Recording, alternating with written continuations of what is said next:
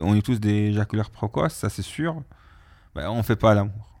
Alors quand on le fait, c'est sûr qu'on éjacule très vite. Et euh, ben, je veux dire, en fait, on est un peu frustré naturellement en Égypte parce que il y a un vrai parage entre les, les garçons et les filles dans la société. Et encore, on n'est pas l'Arabie Saoudite. Et je crois c'est pire en fait parce qu'ils sont là et jusqu'à assez récemment, elles n'étaient pas voilées, elles sont là, elles sont belles. Et ils se tortillent les hanches, et surtout qu'en Égypte, en fait, ils adorent les grosses euh, fesses. Et on n'y touche même pas, on n'a pas le droit. Alors qu'on bande, on, on s'excite toute la journée, et c'est sûr que dès qu'on se touche, c'est parti. C'est... Il y a vraiment, on accumule pas mal d'énergie, des frustrations, euh, on les libère assez rapidement.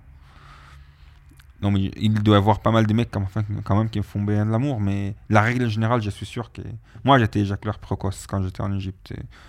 La première fois que, que les filles me touchent, moi, j'étais hyper excité. Enfin, il, aurait pu vraiment me faire jouir sans même qu'on fasse l'amour. Donc, euh, c'est sûr que les filles, ils étaient mal baisés. Et il y en a plein comme ça, des femmes mal baisées en Égypte.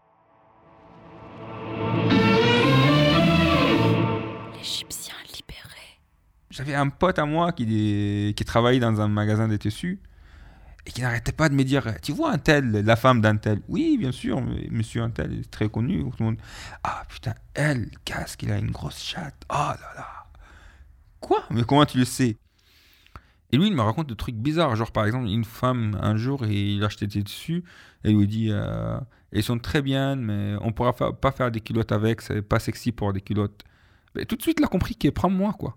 Et donc, tout de suite, il a commencé à dire Oui, mais on a d'autres tissus, viens, je vous montre un truc, je ne sais pas quoi. Et il l'a amené dans le, derrière le magasin, il est couché avec elle.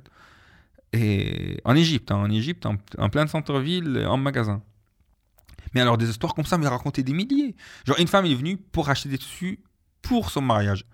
Genre, je vais par exemple des, rideaux rouges parce que c'est pour mon mariage. Je me marie dans un mois et je veux que notre chambre à coucher soit toute rouge pendant la journée. Je ne sais pas quoi ça donne.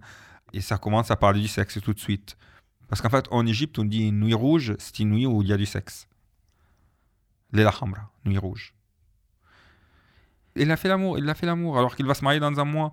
il est allé acheter des trucs pour se marier, il a coché avec le marchand des tissus. En fait, je crois que c'est ça.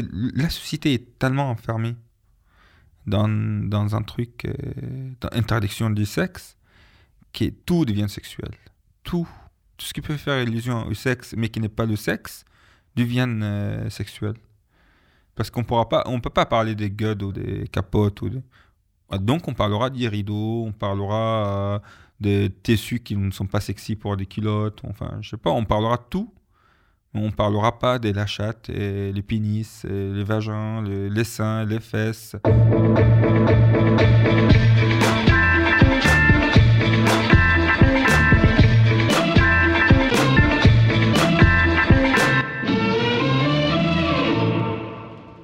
On parlera d'autres choses.